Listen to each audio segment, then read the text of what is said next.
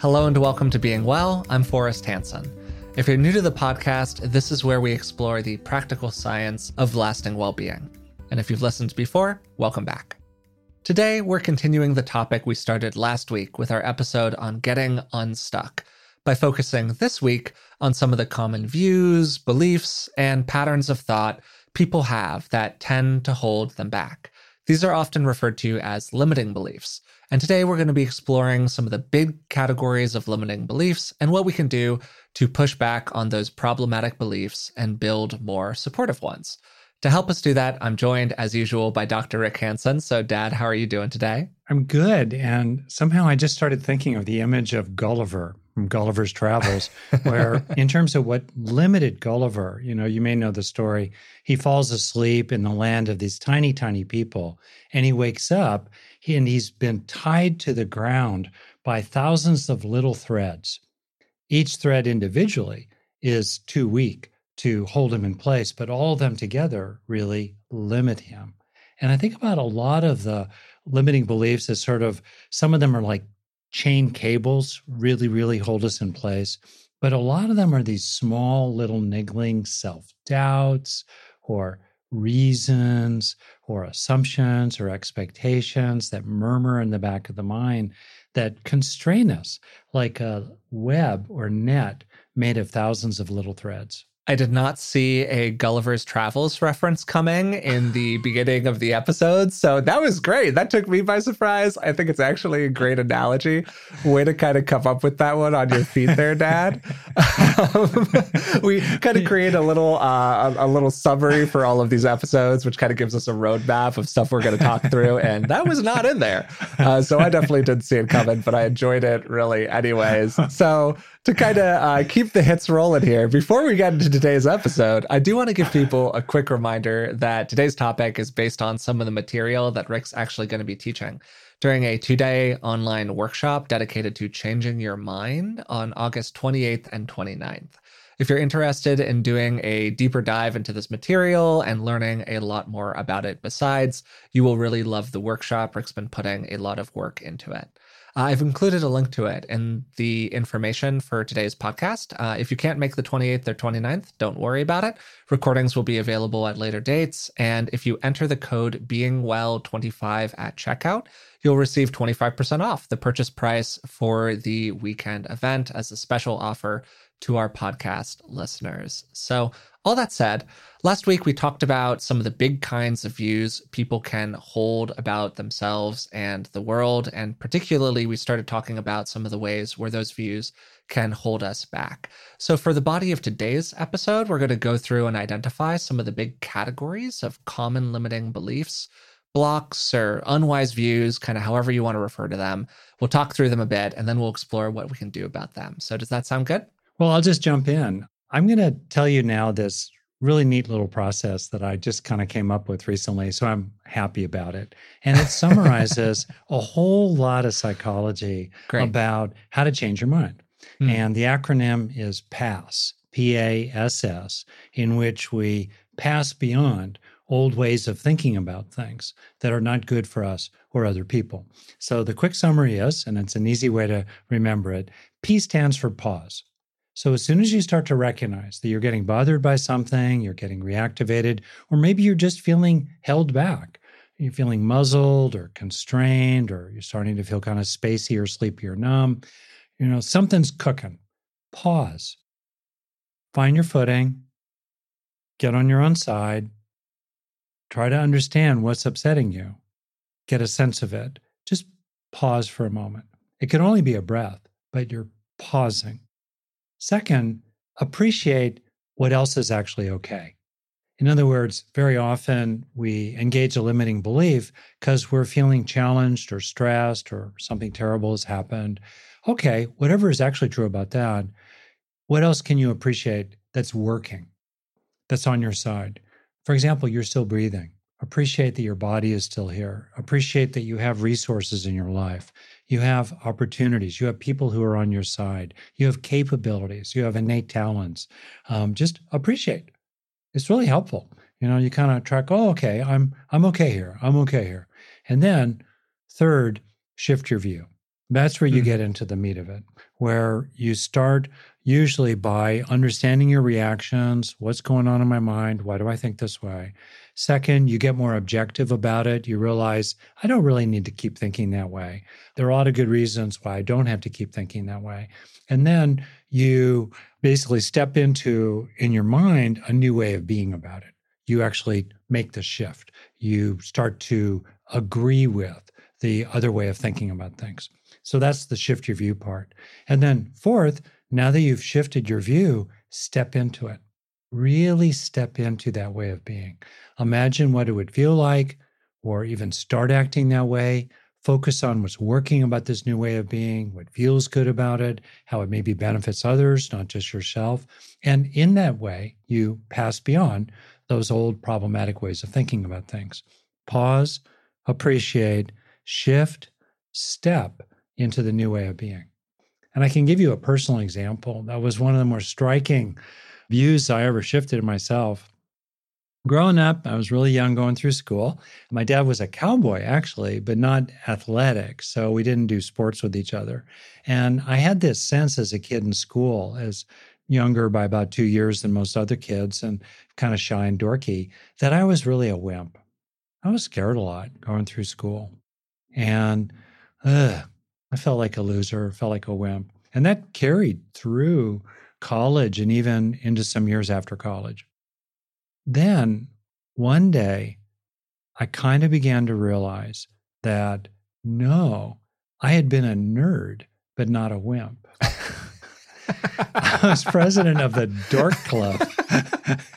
but actually, I'd stood up for myself. I'd gotten into some fights Mm, and I'd held mhm. my own. And I'm not advocating violence here, but you know, I was two years younger than him and he was about 30 pounds heavier than me. And I stood up for myself. I wasn't a wimp. I was a nerd, not a wimp. And so there I could pause to step back from the thoughts about myself, the self concept that I was this kind of humiliated, uh, wimpy guy, weakling. And then I could actually appreciate many of the ways that I was actually strong and determined and an active coper in different ways. And then I could, after that A for appreciate, I could start to shift the view. I could start gathering evidence in favor of the view of myself as a nerd, but not a wimp. And then, fourth, which I really did, boy, oh boy, oh boy, I stepped into that new way of being. I really tried to Mm, help it mhm. land inside me and to feel what it would be like to regard myself in the present as a nerd, but not a wimp. And Mm. going into the future, you know, definitely not a wimp. And even if I could reframe and kind of reimagine the history and reinterpret the history of my life through the framework of I had been nerdy and dorky along the way, but a quietly stubborn and determined and respectable kind of kid, not some sort Mm. of weakling, cowardly wimp of a boy. And that really made a big difference for me. Yeah, I think it's a lovely example. It's a great story. And in that story is a certain kind, a certain category of Ah. limiting belief or kind of wrong view about yourself there. And that's um, a one that relates to your identity or to self identity, which is a big category of belief that a lot of people hold. Uh, some of the common phrases that you'll hear that kind of indicate the sort of limiting belief are things like, I'm a fill in the blank kind of person, so I Mm. can't do that.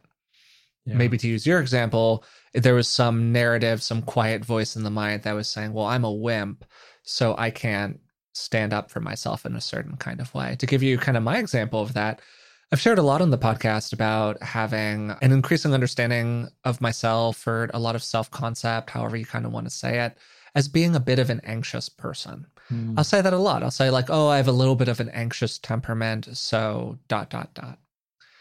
And, you know, once we, to use your process, we can, I can kind of take a look at it. You know, I can, I can look at some of the appreciative elements of it. And I've definitely tried to do that and look at the ways in which my carefulness has supported me in a lot of different positive ways of being. But also, I've tried to be a little careful recently about referring to myself as an anxious person. And I've tried to kind of move out of that worldview about my own nature and replace it with other words that are maybe a little bit more positive. Maybe thinking of myself as a careful person or a cautious person or whatever. Or really asking myself, am I actually an anxious person? Am I really worried about a lot of different stuff?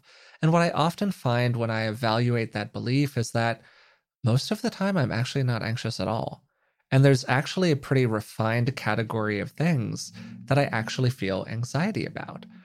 And it's really helped me kind of reframe that aspect of my self identity. Like, am I an anxious person?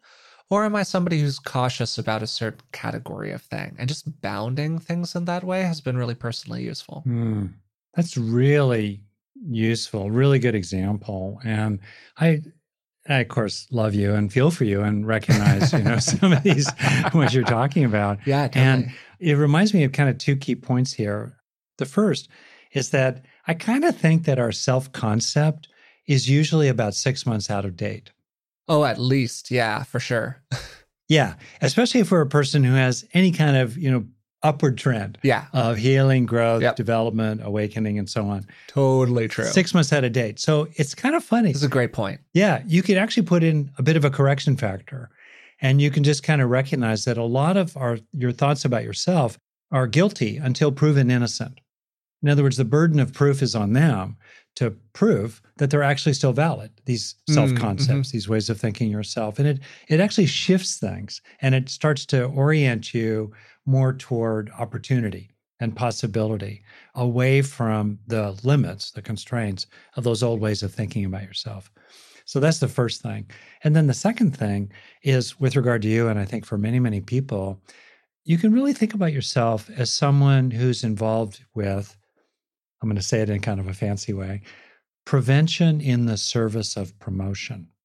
Mm, hmm These are two major motivational categories identified by Tory Higgins, a really great psychologist. And he talked about it's actually better to move away from avoiding and approaching as a major structure and to think more in terms of preventing and promoting. Both are important, but people tend to be a little biased toward one or the other. And I think you and I are actually quite similar in that we are careful, we're wary, we want to know where the hazards are to prevent them in the service of having some really cool fun. Whether it's in wilderness, in my case, whether it's in your case, doing serious competitive poker or serious competitive dancing that are both pretty risky uh, and also pretty cool. um, so, anyway, so I think that's just a different way of talking about it, but it's actually a really useful way to understand that, you know, to use a bit of a uh, saying from climbing, there are old climbers and there are bold climbers, but there Mm. are very few old, bold climbers. And I'm an old climber who has been careful to regulate my boldness so I can live to be an old climber. Yeah, that's, I mean, again, really great way to put it. And it's just what you're doing there is an example of very accurate, very thoughtful, very considered, very based in the psychological science, you know, however you want to kind of talk about it. Reframing, essentially. You're saying, Yeah. oh, it's not that you're anxious, Anxious, no. necessarily. I'm not being avoidant. It's that you are pursuing a strategy that allows you to get some positive things about out of life that you want to. And also, that viewpoint has the benefit of being like way more accurate because you're totally right on. You're representing the world more accurately when you move into that more comprehensive, more positive framework, as opposed to the very narrow, limited statement of, I am an anxious person. That's great. Really great. I'll tell you one thing that I think is a really important category of limiting belief. It's actually twofold. There's this term from biology, a rate limiting factor uh, for growth. For like, for example, in the desert, water is a rate limiting factor. It limits the rate of positive development. In a rainforest, down on the ground, access to sunlight is a rate limiting factor because it limits your growth. Well, beliefs that are rate limiting factors tend to have the broadest, most powerful impact. So, rate limiting factors that have to do with A, learning, that limit learning, are very consequential because it's incredibly important for us to keep learning in this life. Second, thoughts and beliefs that limit our capacity to have good process in everyday activities, including around solving problems, are also really, really important to address. So I want to give an example of each very briefly. One limiting belief that flattens our learning curve, that flattens the degree to which we can actually internalize beneficial experiences to grow positive traits inside, like self worth or self compassion or resilience. A belief there would be I don't deserve to take in the good because I'm a bad person. I'm stained, I'm spoiled, I'm damaged goods, I did bad, I am bad. It's not for me. I'm not allowed to take into myself. Well, that would really limit you. And it's important to appreciate that that belief is totally wrong. Whatever's been done in the past, you can do the best you can for it, and you can grow and learn from here, including how not to do that again. And almost always, when we feel somehow like we don't deserve to grow, someone's been lying to us, often ourselves. And we've often internalized the mistreatment that others have done to us, including molestation and abuse, that led us to feel somehow stained or dirty or, or broken, when in fact it was them. It was them who were bad, actually, and should be ashamed of themselves. So that's one big category here. Second one, process, let's say. What gets in the way of, of really good process? Here's a different kind of belief a belief that eh, I can't seek expertise. Mm, mm-hmm. Getting expertise for your healthcare problem or your financial issue or how to work it out with a weird neighbor or what to do with your kid who's not reading in school. You want to engage good process. That's what's under your control compassion and good process. That's what you can really focus on compassion for yourself and others and helping your process be as good as possible at every turn you know of the play well mm, if mm-hmm. you're afraid of reaching out for expertise, read a book, look at something on YouTube, go talk to a doctor, get a second opinion, talk to a lawyer, listen to someone who understands this thing better than you do. If you're somehow you have the belief that you're not able to do that because maybe you're afraid of feeling dumb or it's uncomfortable for you when you're around people who clearly know more than you do and you just need to realize it's okay to be around people who know more than you do. That's how you learn more in this life. The smart play is to be around people who are smarter than you about yeah. something. Anyway, so those are two good examples having to do with big issues of limiting factors related to learning and growing and also related to good process. Yeah, just to really drive the point home with what you're saying here, because I think that it in some way is kind of a a summary of the entire, you know, Rick Hanson body of knowledge is that you want to be able to learn. Yeah. You know, if you can't learn, you're screwed. Yeah. Sort of period, end yeah. of story. That is like one of the fundamental limiting beliefs is anything that gets in the way of your ability to learn and grow over time. So any phrase ranging from, oh, I feel like I know most of the stuff about that already, and I really don't have to learn any more about it, to I can't learn that for X, Y, and Z reason, or oh, I never understood that sort of thing, so I'm just going to stop trying. Whatever else, to like a whole bunch of the cognitive biases that we have, things like confirmation bias, where we just overlook the 99 examples of something that are different from the belief that we've internalized and we latch on to the one example that confirms our pre-existing view all of those things are key blocks to learning and therefore key and very, very powerful limiting beliefs. And one of the ways that they show up is around our own view of ourself, kind of like we were talking about mm. earlier. So let's say that we have a belief, a limiting belief, where other people just don't love us very much or just don't like us very much. You know, we're just not very likable. Like you were saying, there's a mm. self worth issue there that a person might be going through. You might have as you move through your life you know, actually some reasonably good friends, and reasonably mm. supportive partners, some reasonably nice coworkers, you know, whatever, not perfect, but reasonably nice. And you just kind of overlook as you move through the day all these little examples of other people appreciating you, supporting you, wanting to look out for you, wanting to be kind to you. And you really latch on to the one time that somebody is really critical or really mean or really dismissive to kind of prove to yourself over and over again that people don't really like you very much. And this is one of the ways in which our limiting beliefs are very powerful because after a long enough period of time, we can kind of get on the side of the limiting belief, right? We could kind of like start to ally with it in a way where it becomes really heavily internalized. And I think that that's why that PASS process can be really powerful because mm-hmm. these beliefs often are sort of linked to what's sometimes referred to as like system one thinking. If you know Daniel Kahneman, thinking fast and yeah. slow, the very automatic, um, very, very quick sort of processing that the brain does just over and over again in order to save a lot of energy. And we need to sort of slow down to get in the way of that thought system and move it toward a more considered, thoughtful, careful, holistic way of viewing things. Totally true. And as you know, I didn't invent the importance of learning. Obviously, a lot of people of have paid attention yeah. to that. It's tended to be more in the cognitive sphere. Mm-hmm. Uh, the work of Carol Dweck, for example, about a growth mindset, generally applied in academic or skills based learning environments, which is not a critique of her. It just it's part of the general context. It's mm-hmm. fantastic work. Uh, and other people in the learn to learn movement in academic environments. What's been important for me, at least, both personally and professionally, is to bring that emphasis on learning and especially learning how to learn from positive experiences, mm-hmm. from beneficial everyday experiences, social emotional learning in particular. So just to kind of emphasize that. Yeah. You're totally right.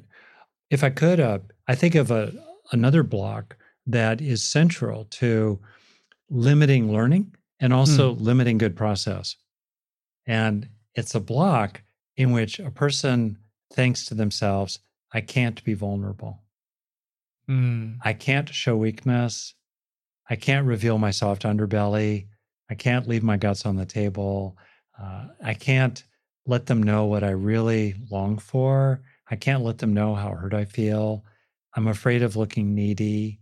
I'm afraid of of seeming weak, et cetera, et cetera, et cetera. Those I just listed half a dozen different beliefs that are not at all uncommon.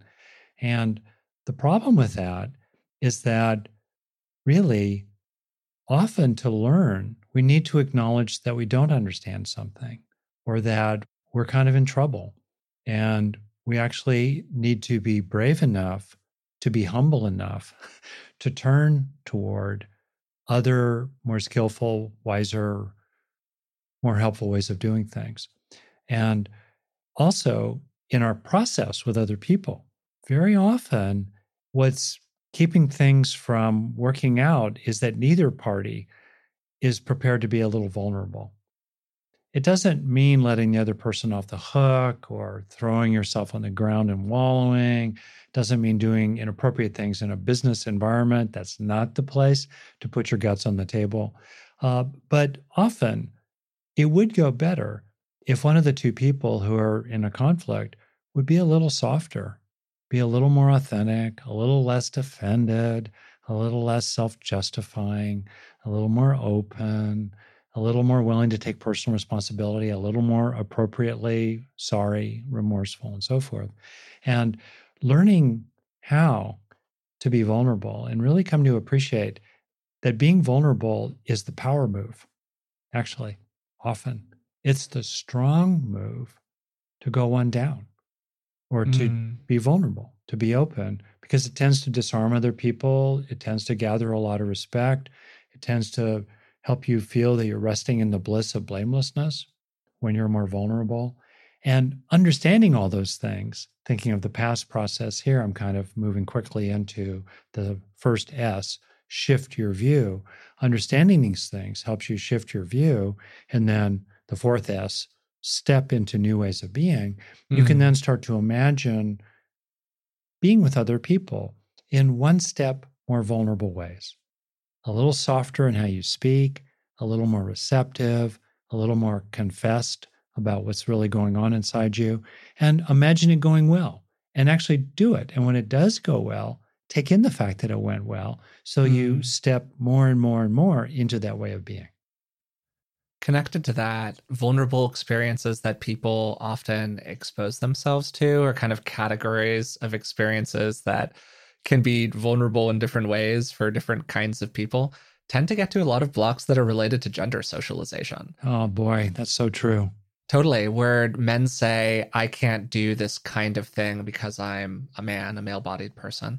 And women say, I can't do this kind of thing because I identify as a woman or I am a female embodied person.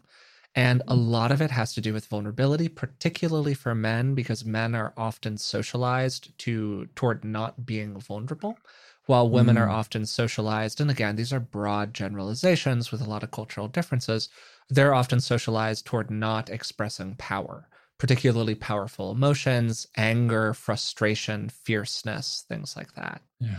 And so a lot of the time, it can be an extremely vulnerable experience for a someone who's been socialized as a man to express a lot of sadness and a lot of emotional openness and vulnerability and it can be a very vulnerable experience for somebody who's been socialized as a woman to express a lot of fierceness and strength like you really mm. feel like you're going out on a limb when you hmm. express mm. those different kinds of emotions and getting into kind of some practicality on what a person can do what's certainly been helpful for me is taking a look at where those systems come from and whether or not I want to be complicit in them.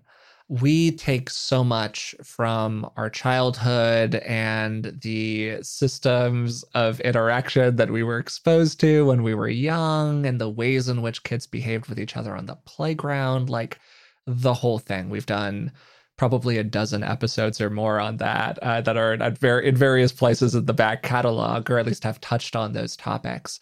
So it's a huge part of the whole thing. And for me, I was fortunate enough in my own life to be in a situation where my socialization as a guy was soft in general. Like you were, mm. of course, my dad was a psychologist, you know, you were somebody who was representing being like a fairly emotionally vulnerable man. We had a lot of emotionally vulnerable conversations around the dinner table. But even so, I certainly internalized plenty of that. I was very uncomfortable being emotionally vulnerable in front of friends for a very long time. Did not like crying in front of mm. friends. Did not want to expose that kind of softer underbelly. And I kind of got to a point where, when I was really taking a look at the systems that I had internalized around gender, where I just sort of went, geez, is this like, is this a system that I want to be complicit with? Like is this a system where where i want to sign up for it in the ways in which i'm behaving in the world? And i ultimately just landed on no. And that was like a very sort of powerful internal moment that helped me inside of your system really start to shift my view and kind of step into that different way of being because i didn't want to be on the same team as those kinds of viewpoints. I want to add the point that given that women to generalize are typically socialized more toward being vulnerable. I think often for a woman in a certain situation, what's actually helpful is to stop being so darn vulnerable. Oh, for sure. And I don't mean that as a critique. I mean it really more as a statement that, hey, uh, maybe they should be some vulnerable. And maybe they need to yeah. really face some things in themselves yeah. and clean up their freaking act finally. Yeah, that and there's a place for that. For sure. Totally. Yeah. And uh, to kind of claim, I guess Kristin Neff talks about, you know, fierce yeah. compassion, fierce yep. self-compassion. Right on. So so that part. I want to add another thing that I've heard from many women, and again, I'm a guy, I'm generalizing, many exceptions. That said, where given the socialization, their beliefs that they're they're not allowed to take for themselves, mm-hmm. and they're definitely not allowed to take for themselves first. It's after they've given everything to their kids, and then maybe after that, given everything to their partner and perhaps other people. And then finally, they can take for themselves. And that's a belief that really harms a lot of women and over the long haul can actually undermine relationships as well. So there can be two good reasons when you're shifting your view here in the PASS process. There are two kinds of good reasons to realize that it's first good for yourself to take in the good for yourself more mm. because you deserve it. You have a right to it, just like any other person. Second, put your own oxygen mask on first. It's good for others for you to take in the good for yourself because then that will be in the service of them because you'll build up your own interior resources and have more to give others along the way. Those are two good reasons for realizing that it's actually okay to take more for yourself. Mm. Is there another category of Blockstad that you've really seen in people that you think is like particularly important for us to take a little bit of time talking about here? Well, a huge block and one that you know well is uh, related to beliefs that enable us to avoid risking the dreaded Mm. experience. Mm-hmm. We often have all kinds of thoughts whose function is to keep at bay certain experiences. And the beliefs may seem to make sense, but the real question is not whether they make sense, it's what function do they serve. Yeah. So, for example, for a long time, I had this belief that I had to make sure that anything I put out into the world was essentially perfect. It was beyond reproach. It was unimpeachable. No fault could be found. Because in my family, if I came home and I only got 99 out of 100 questions right, my mom would ask me, Why didn't you get the 100th one right too? So that's kind of in the back of my mind. The problem with that, though, is that that belief, the cost of it, is that it really slowed down my output and led me to missing some real opportunities. What I had to realize over time was the function of that belief is to prevent the dreaded experience of feeling bad about myself if hypothetically someone would actually criticize something I did or some piece I wrote. Mhm. And so the limiting belief served that function of avoiding a particular dreaded experience of being criticized, which would pull up a lot of old pain from my childhood of being criticized. And what I had to realize over time was first, I could be globally criticized in effect for not having much output, in effect. And second, who cares? We all do imperfect stuff. And I'll give you an example here. I think it's okay to just say who it is. A friend of mine is named Bob, and he's a highly successful academic, very, very successful, probably the most successful academic I know personally at the highest Mhm. level. And I asked Bob once what made him so successful because I knew him quite well. We were longtime friends, early rock climbing partners, right? So I was wondering, what do you do? And he said, Well, Rick, honestly, I think this is a lot of it. In the time it takes another person to write one person, I write three and I send them out. One paper, yeah. Mhm. Yeah, research papers, academic papers. I just send them out there. And I don't worry too much. I know that one of them is going to be dead on arrival. One of them they're going to think needs a lot of work. And one of them they're going to accept right away. And in the time it takes this other person next to me on the airplane or next to me in the faculty lounge to perfect their one paper, I've written three papers and I've moved on. and maybe then the critique comes in, you know, because papers take a while to publish and the critique comes in a year after I actually wrote the thing. Whatever. I've kept moving. And meanwhile, I've published three other papers. And that really stuck with me because I was the one guy in the faculty lounge who just was so afraid of criticism that he just took forever to finish something. Uh, and meanwhile, old Bob, man, he was just cranking them out. And I tried to really learn from that. One of my favorite teaching stories that is it's not mine. I mean it's it's very well known is just um it's the making pots teaching story Huh. where you've got Uh-huh. a uh, pottery class and the teacher says to half the class, "Okay, your job this semester is to make a perfect pot." And then says to the other half of the class, "Your job is to make as many pots as possible." And by the end of the semester, the best pots were all made by the side of the class that made as many pots as possible. You know, so just like the act of repetition itself can be the greatest teacher Yeah. and can And really learning. move us into positive action. Yeah, help us helps us learn. Yeah. That's right. And it's a good process. You know, ready, fire, aim. Ready, fire, aim. Yep. Iterative process. Absolutely. totally. Yeah.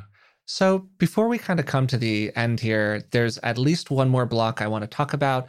And then we might spend a little bit of extra time talking about some big picture ways that we can fight these blocks, although we've Mhm. named a lot of ways to fight these individual blocks already. One that I want to talk about a little bit it's a big category, but it's blocks related to our assumptions and expectations about the way the world is Hmm. and to focus in on a subset of those, particularly the way that relationships are or the way that relationships are supposed to be. Mm.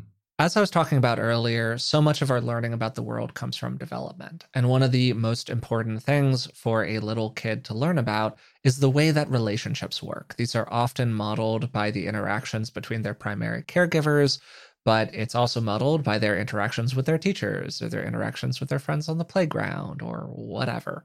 And over time, we start to build a model in our head about the way in which a mom is supposed to act with a child or the way in mm. which a dad is supposed to act with a child or a teacher is supposed to act with a child. And most of the time, kids take that and they say, oh, this is the, the way it is. This is the right way for it to be because it's the way that's happening to me. They infer out from their own experience and generalize it to every interaction ever had between a child and an adult. And obviously, that can lead to some problems. It leads to a lot of stuff um, having to do with attachment issues of different kinds. We've talked in the podcast in the past about secure and insecure forms of attachment and the various consequences that can come from each of these things. But just generally, it gives us a sort of script about the way in which our relationships are supposed to look. And a lot of the time, those scripts are just not very good they're not very healthy. They're not very useful. They're not as good as they could be. They've got some good elements, maybe, but they've also got some bad elements. Maybe they're mostly pretty good, but that mostly pretty good gets in the way of us seeing the things about them that are actually a little problematic and maybe could be improved. And that whole system of our belief about relationships work this certain kind of way and any other kind of way is therefore wrong can be really problematic and really limiting in the kinds of interactions where we allow ourselves to have with other people. That's really great. Maybe we can make this kind of real. Yeah. And concrete. So, for example, a collection of beliefs in this area are about or is about what do you think you're allowed to ask from other people? What can you ask for? And for many people, there are a whole set of taboos. Like, for example, I can't, I'm not allowed to ask for you to do certain things inside your own mind. I'm not allowed to ask that you sustain attention to me when I'm speaking. Mm-hmm. I'm not allowed to ask that you pause before you speak and think about its impact on me, given the history between us of you yelling at me or using all kinds of harsh language at me. I'm not allowed to do that. I'm not allowed to ask you, let's say, to start by imagining, please, what my good intentions are, as best you can gather them before you start criticizing my behavior. See what I mean? These are examples of different things. Or, you know, I'm not allowed to ask that you find a genuine motivation inside yourself for real conversation for 15, 20 minutes a night with us as partners at some point. Or I'm not allowed to ask that you kind of mobilize and find deliberately even an appropriate erotic interest in me as a life partner. Like, whoa, I'm not allowed to ask for that. For mm. example, mm. I'm doing a variety of things here. And I think that's one really useful thing to look inside yourself. What are my beliefs that limit what I feel like I can ask for? Second, what are the beliefs that limit what I feel I can say, including what I can say that is confronting of other people. Am I allowed to say things that actually make them uncomfortable? And one way you can surface these beliefs is to imagine the usual way you do things. And then imagine being freer or being more like, let's say, another person who's kind of a model for you of how to interact in other freer, more skillful ways. So then, second, as I'm saying, imagine operating in this new way and then notice what about it gives you the willies. What about it moves the needle of your cringeometer, your cringeometer? If you imagine saying that or revealing that or bringing that tone to bear or persisting, et cetera, et cetera, et cetera. What is it that you're afraid of here? What do you kind of, you know, what do you dread that you're trying to avoid risking? And then you can start to realize wait a minute here, the beliefs inside me are what make me cringe or avoid that particular thing. And if I actually thought to myself that it's actually okay, I'm allowed, I'm allowed for other people to be uncomfortable if I call them on breaking their agreements with me. If someone is uncomfortable about me addressing whether they are committed to keeping their agreements with me, like they're committed to keeping their agreements with the jaboni down the hall at work, you know, if I'm okay with them being uncomfortable about that, I'm going to be more able to have some kind of depth and workability in a lot of my important relationships. Mm-hmm. So these are two really good questions. What what are the beliefs that make you rule out what you're allowed to ask for? And also, what are the beliefs that rule out what you're allowed to say? Great. Yeah, no, I think really, really good advice. Two very good categories of things to pay attention to in terms of how they impact our behavior and how uh, holding those beliefs can kind of lower the ceiling on what's possible for us in a relationship with another person.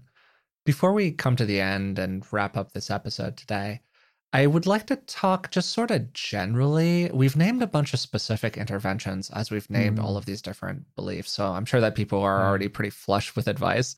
But kind of big picture, I'd like to talk about some ways that we can attack limiting beliefs or some ways that we can maybe like hold ourselves inside of our mind that leads to the creation of more positive beliefs. Oh, that's great. Wow. Maybe because I'm feeling kind of heartfelt myself and am mm-hmm. allowed to be heartfelt. Yeah. My attention is turning to certain kinds of fundamental beliefs about yourself mm. that tend to, over time, crowd out thoughts, about yourself and the future and the world and other people that are limiting and problematic. And also, these are wise beliefs about yourself that tend to also foster a lot of good, good, good movements in your life. One is to have a belief in your innate natural goodness, is to really have a sense of conviction that deep down you're a fundamentally good person. Sure, you make mistakes, not yet a saint, but you're still a fundamentally good person. And in you, maybe amidst some other tendencies, but definitely in you at the core of your being, is a natural inherent wakefulness and movement toward the good that is expressed a lot as caring and love, and a natural insight and wisdom deep down inside you always there, even if it's covered over. That's who you really are. That's a really, really useful kind of belief about yourself. A second, I think, really, really broad view that's very helpful is to regard yourself as someone who is never fundamentally defeated. That in the core of your being, you reject the Kobayashi Maru scenario from Star Trek. You re- you reject the thought that there's never anything you can do, and you stand in the thought or feeling of efficacy that if only inside your mind you can take action there. Mm. You can mm. learn a little. You can direct your attention in useful ways. You can become a little more skillful. You can try new things. You can keep churning you can keep being, you know, the frog who kept churning the cream to get out of the vat. So that's the second thing that I think is really important regarding yourself and, and claiming the identity as someone who is a learner and a coper. Yeah, moving into agency. I mean, it's my it's my favorite siren song on the podcast, the importance yeah. of agency and to that sensation yeah. of agency, feeling like you can make a meaningful difference in your life. And for me, maybe the most fundamental thing around limiting beliefs is it's just what we were talking about at the very beginning. It's enjoying and appreciating the ways in which we can grow and change over time. Enjoying, if possible, changing your mind about something. For many, many people, and at times this has been very true for me as well, there can be a lot of pain associated with changing your mind about something, uh, particularly if it's something that you've expressed a public viewpoint about. Even if it's just public to like your friends and family and your close friends and family changing your view on that can be really hard. Um, sometimes it's referred to as escalating commitment mm-hmm. in the kind of literature on cognitive biases of different kinds or sunk cost however you want to think about it. But man changes change can be vulnerable and hard right so the more that we can move toward a stance where growth is good change is good. Yeah. Just because I said something yesterday does not mean that I need to keep on believing that thought today. That's a very, very powerful stance to operate from. That's great. And an example of that, maybe it's this third kind of heartfelt thing here for me. Mm. It's this feeling of uh, stewardship of your own life. Mm. What I mean by that is this feeling that, as, as many teachers have put it, that this is, or Mary Oliver, your one wild and precious life. Tell me, what is it you plan to do with it? It's your one life. And there's this paradoxical combination of everything matters and nothing matters. In other words, to treat your life that it's yours, it's your beautiful opportunity on the vast game board of reality.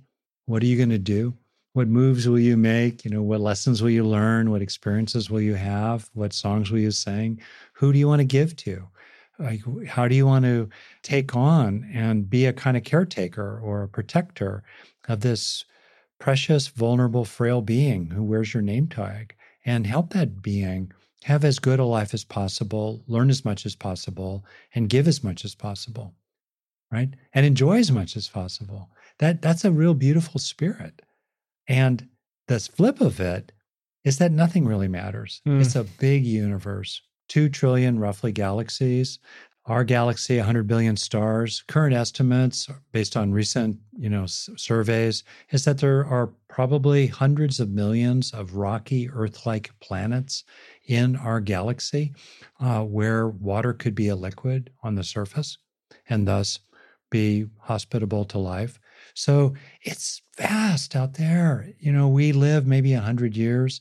It's just a blank in the total lifespan of the planet. So much of what we do, you know, those critics don't matter. All those people who rained on your parade, they won't matter. And the takeaway for me from all that is keep on rocking in the free world. Live life, live well meanwhile, uh, because it kind of doesn't matter. Uh, there's this Mm. beautiful line from T.S. Eliot in his poem Ash Wednesday, I think about a lot, including in its spiritual context. Teach us to care and not to care. Teach us to sit still. Teach us to care and not to care. And I think we often care too little and we care too much. Mm. We care too little about other people. We care too little about the precious being who we are. And we care too much about what other people think and what the mob says and what the constraints are. And so for me, that would be a third really generative, wise view to hold about yourself. Well, I think that that's a lovely, wise view. I'm definitely going to think about it myself personally. Um, I thought it was really beautifully said, Dad. And I also think that it's just like a great place to kind of close this episode on. I, I don't think I have much to add after that that could could match the level of poetry. And you know, I, I just think it's such an important sentiment and a great balancing, like you were saying, of things are both more, more important and less important than we often hold them to be. And often we put a lot of importance on the things that don't really matter and not enough Mm. importance on the things that really do. And maybe even noticing that and paying attention to that and paying attention to the messages that we've internalized about what really matters versus what really doesn't is itself a kind of limiting belief that prevents us from getting the most out of this life. Beautiful. Yeah. Really excellent. So today I uh, had the great pleasure of talking to my good father about limiting beliefs.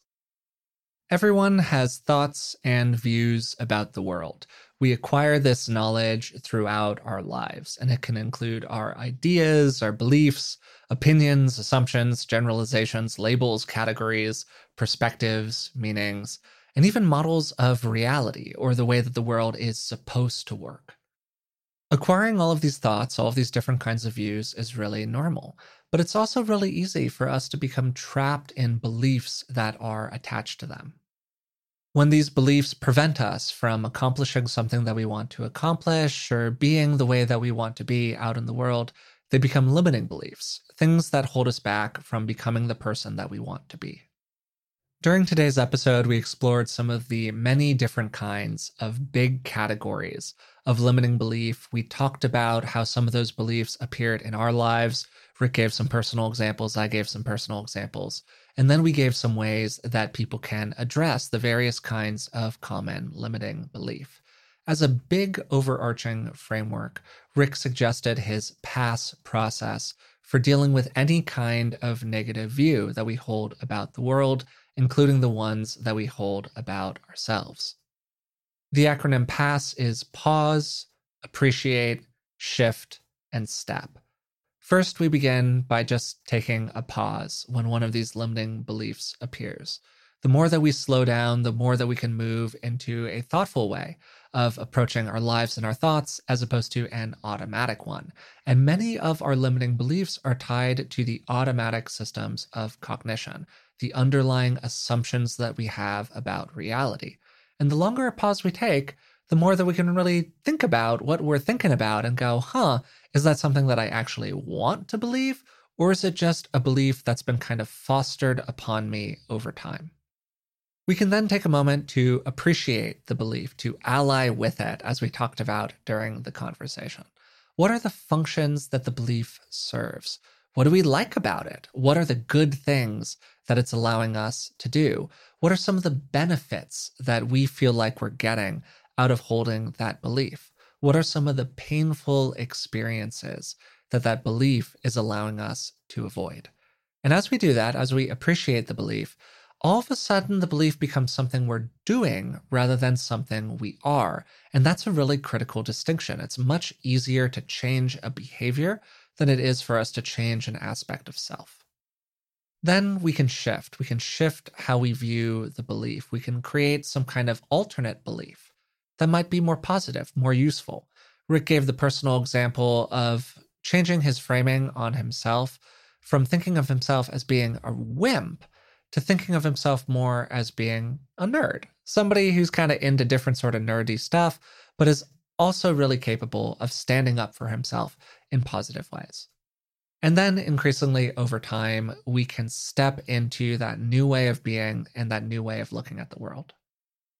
For most of the episode, we talked about a variety of common limiting beliefs, and I won't repeat them all here. That would take a little while, and you can just scan back through the episode and check out the timestamps. But there are two that I want to really highlight. The first is any limiting belief that takes us out of good process or prevents us from learning in important ways. And the second is any form of belief about our self identity or self concept. What kind of a person do you think you are? And how are some of those kinds, some of those fill in the blanks, holding you back from what you could do out in the world if you just believed something a little bit different about yourself. Then we close the episode by talking about some of the strategies people can use to attack their limiting beliefs.